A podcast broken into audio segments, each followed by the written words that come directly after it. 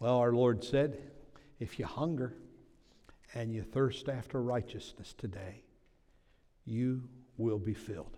That's a glorious promise, isn't it, for you as you as you come to church this morning. He just basically says if you you come spiritually hungry, then I'll meet you. We we recognize that God's uh, plan for us is to draw close to Him.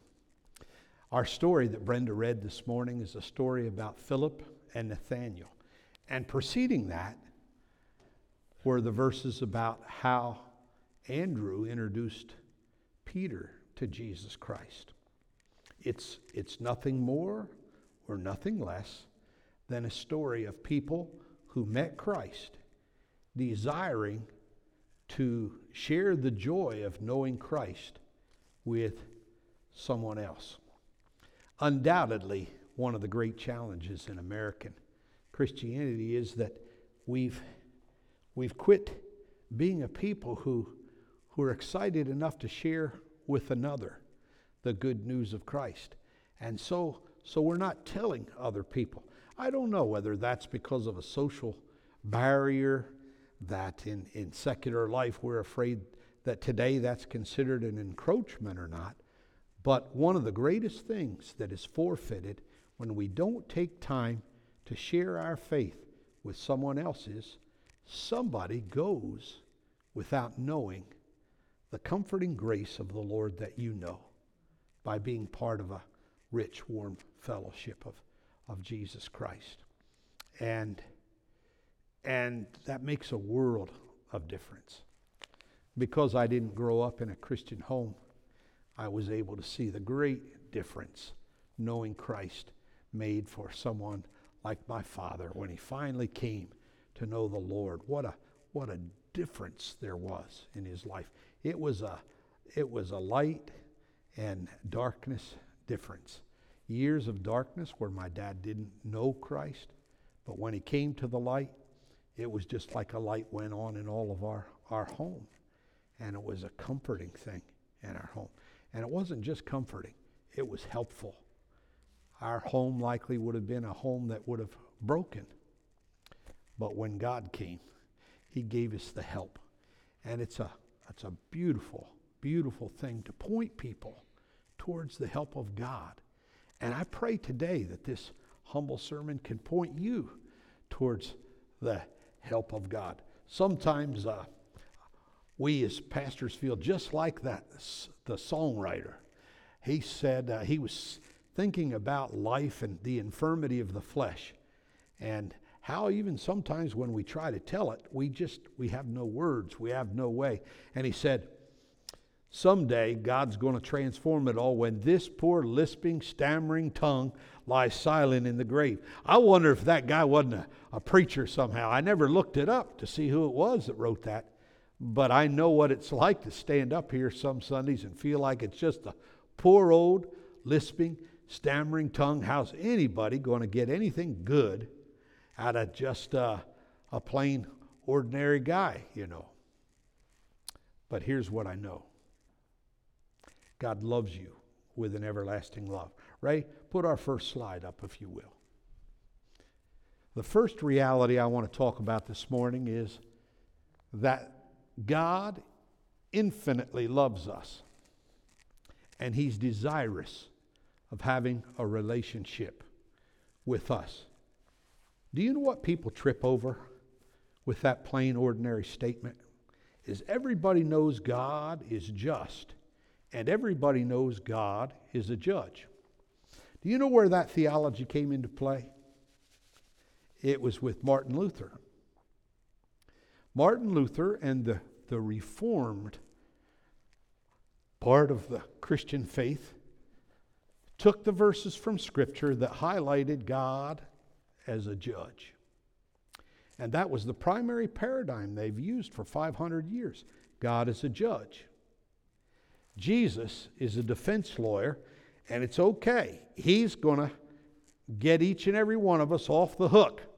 He's good enough to save our hide from the wrong that we know we've done. Why? Because the Bible says all have sinned and fallen short of the glory of God. And so the primary paradigm of the Christian faith for 500 years has been that Jesus is like a defense lawyer who gets us off the hook for our sins.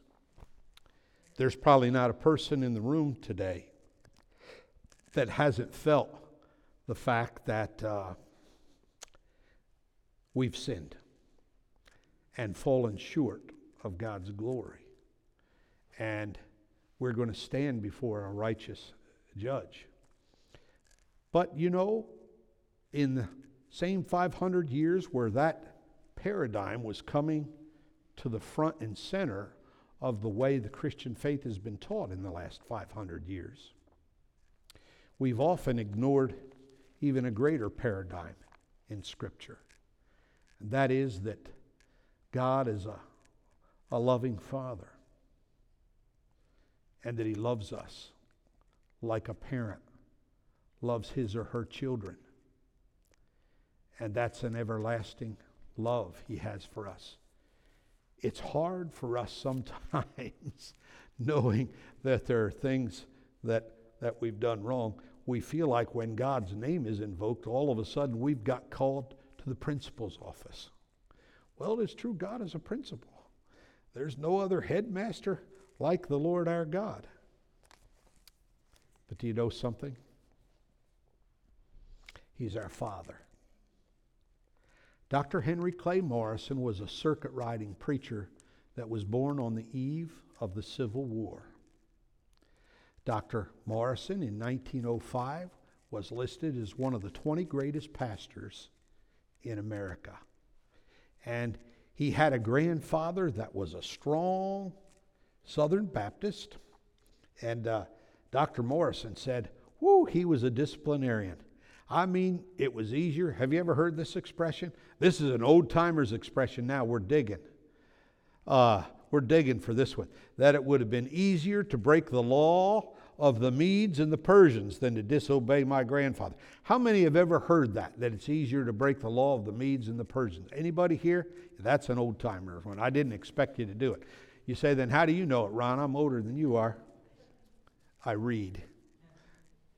The law of the Mede or the Persian was what was set in granite. Man, you broke that law, there was a heavy punishment.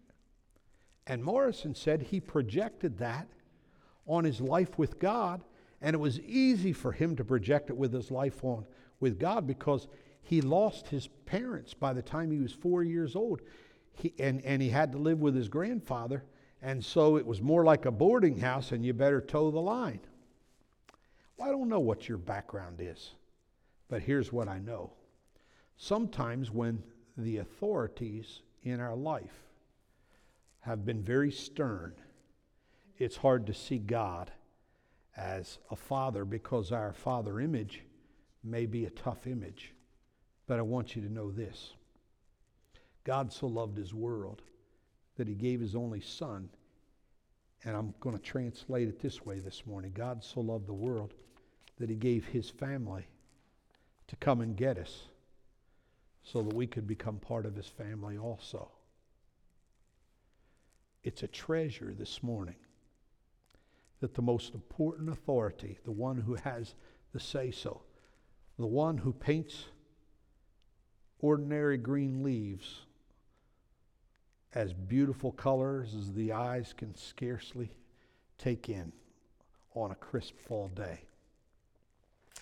The one who gives us the sunshine and the flowers, the one who puts birds singing, the one who hung the sun and the moon and the stars in space in such a way that he keeps them from catastrophically destroying one another. That God, the most important entity in all of the universe, loves you. And he doesn't just love you in a way that, uh, you know, like we use casually love you. No, no. He loves you in a way where what makes him the happiest that he can possibly be is when he's sharing all of the goodness that he has with you. I want you to think about that today. God wants to share his goodness with you. Andrew and Philip in the Bible here began to get to know Jesus ahead of some of the others. And they were excited. And so they were sharing with their close loved ones. You've got to meet this Jesus character. You see, today we're talking about getting real as an acrostic, and the E stands for evangelism, and it's based on Luke chapter 19 10. For the Son of Man has come to seek and to save that which is lost. Yes, the Bible would say that all have sinned and fallen short.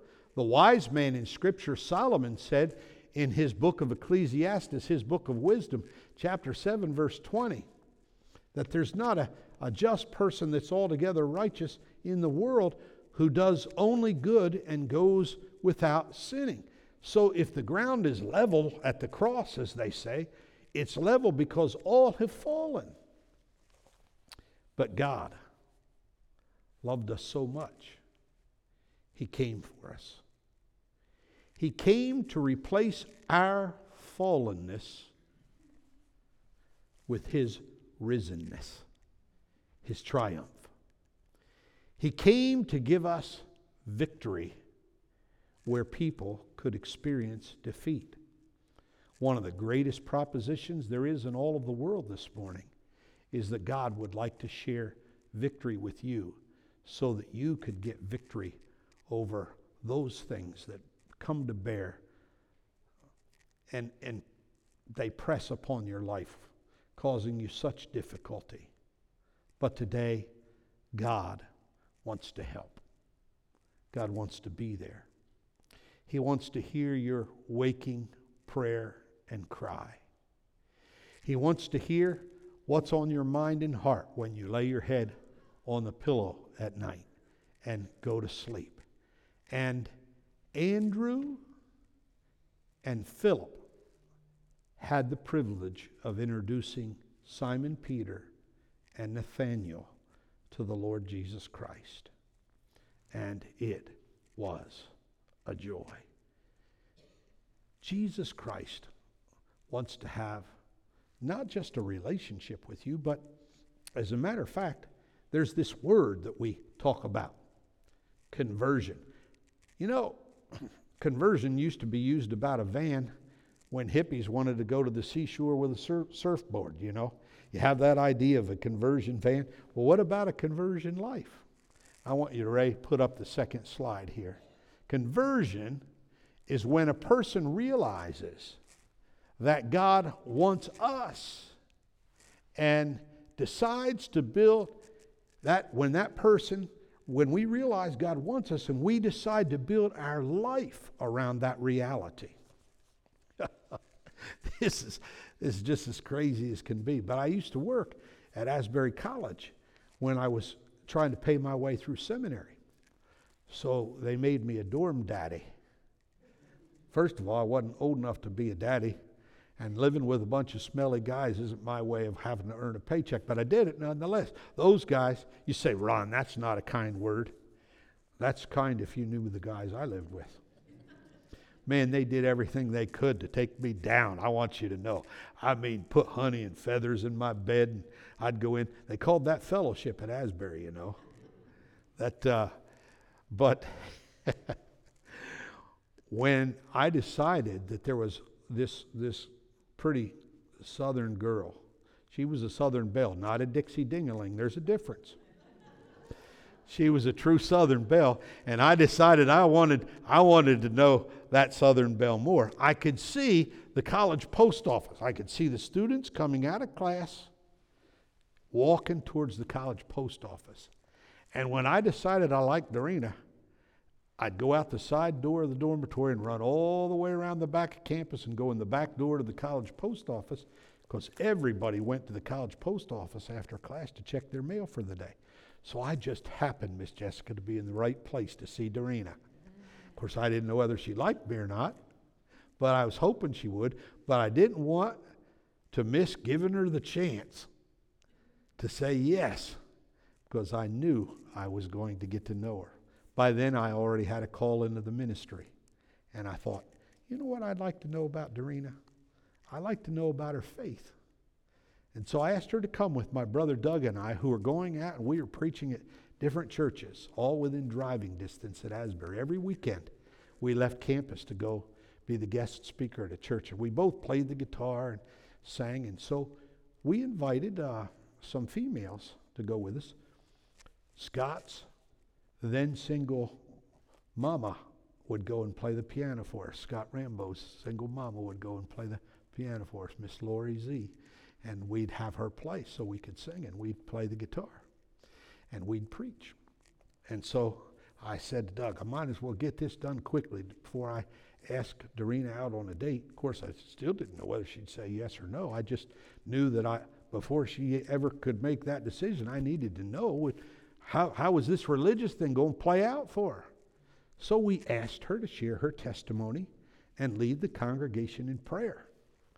And I liked, I liked how she shared and gave herself to the people. And Dorena prayed with some of the young women in the church to receive Jesus Christ as their Lord and Savior. And I thought, well, I still don't know whether she'll say yes or no, but I think she could handle that part of being in churches on Sunday morning. It was her natural habitat.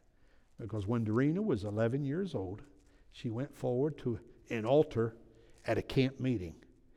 Just like Billy Graham, they'd say, if there's anybody here that wants to know Jesus, walk forward and let's say a prayer and you give your life to Jesus. She did that at 11. And at 11, my mom and dad, they weren't praying for me to about Penn State. They were praying about me in the state pen, you know. It's uh, still at 11, you know. Uh, if you got voted in class most likely to succeed, mine was most likely to be in, tension, in detention with the principal, probably. Still at 11, it was. That's a true story. It was such a shock to some of those folks in Millville when I got converted that the Lions Club and the American Legion gave me a scholarship for one third of my, my school that year. All because I got to know Jesus. And conversion was that place where God got through to people that He loved them. And they began to respond and orient their life around God. I want to ask you this question this morning. If God loves you that much, are you willing to let your life revolve around Him? That's what conversion is. Conversion is when a person finally realizes, they get it, that God loves us with such an everlasting love. Listen to this verse of Scripture. Look at what love the Father has lavished upon us that we should be called the children of God. And when people finally get that and they realize that God loves us with that kind of an everlasting love, that even though we fell short, God gave His Son, Jesus Christ, so that we could be His children and the barriers could be broken down. The Bible says in the book of Colossians that Jesus Christ has broken down that wall of partition that stood between us and God. Do you remember when Jesus went to the cross? The veil into the Holy of Holies was torn from the top to the bottom.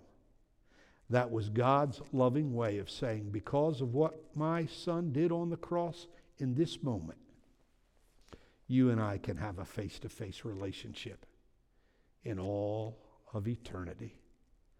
So the psalm writer prayed in Psalm 80 Lord, let your face shine so that we can be saved. God's face is shining upon you. And conversion means a person that recognizes God loves us that much and wants a relationship with us is willing to rearrange all of our life to let him in.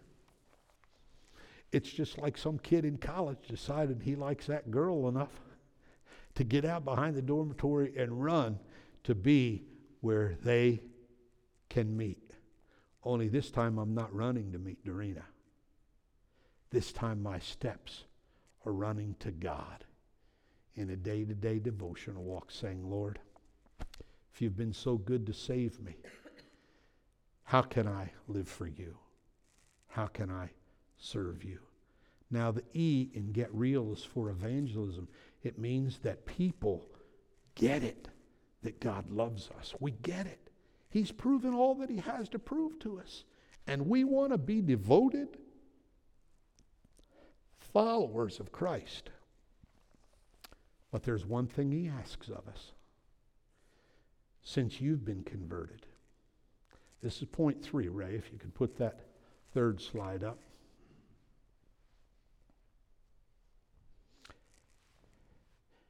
Evangelism is when we decide we're going to lay a plan to strategically share through a personal relationship with another person that we're willing to begin uh, a relationship with to introduce them to Christ. Could be a person you've known from work. And you've seen in the workplace that uh, they, they need the love of God. And so you take time to befriend that person and show them kindness so that through you, that person might be willing to uh, receive an invitation to come to church. It could be like so many of you have gifts, but particularly there are women in this church that have the gift of writing a card of encouragement. I know I've received so many of them saying, Pastor Ron, we're praying for you. We love you. You keep, you keep going. Our prayers are with you today. And those words of encouragement to somebody can be life changing in a time of need. And all of a sudden, they come. It could be that on one Sunday, a person shows up alongside of you in church. And do you know what the statistics are? If they're a visitor in our church, and I, I go and visit them that week after they've come to church, they got a 15% chance of returning. But if you, as a layperson, go, it rises all the way up to 85%. Are you aware of that? Why? Because uh, I'm up here, you're out there, and you can sit with the people and befriend the people. And plus, everybody thinks it's strange trying to have a friendship with the preacher. Not, not a lot of people know how to have a friendship with a, with a pastor, you know. I don't know why, but they think the pair of pants we wear must be, you know, from the goose that laid the golden egg, or worse, you know, the devil put on or something. You know, I, I, I don't know. But people are comfortable with lay people. And when you take time to befriend somebody by inviting them to church or somebody that's come to church, you decide, you know what? That's going to be my gift, Lord. Since you are good enough to love me, I'm going to love them and follow up on them you have an 85% chance, you have a 70% chance higher of winning them than your pastor. That's just what uh, the people who are the social scientists are telling us, how people react to things. Wouldn't you like to see the church begin to fill again? How many feel like uh, in your plan that falls on the pastor? That's the pastor's job. I want you to, to know today that it's a 70% success rate higher. And if anybody coached a team of any kind and had a 70% chance higher rate of winning, they'd do it if they, they were a coach that knew what in the world was going on. And so we, the people of God, have an opportunity to invite somebody to Jesus. My, da- my daughter, Katie, was in law school. And she had a professor in law school that had that renowned uh, reputation that you didn't want to take their class for love or money, but you had to to get through the law curriculum. And so there you go. And somehow, Katie's uh, Katie smiled because she is a smiler. uh, that, that professor began to ask Katie for favors to do, to do some student work for her, and she did. And one day, she found her law professor in her office crying. And she said, Dr. So and so, What's wrong today? Is there anything that I can talk with you about that would bring comfort to you? And she told her a story about her daughter and how her daughter wasn't having a good experience and she needed some people to relate to. And Katie said, Would you come with me to church?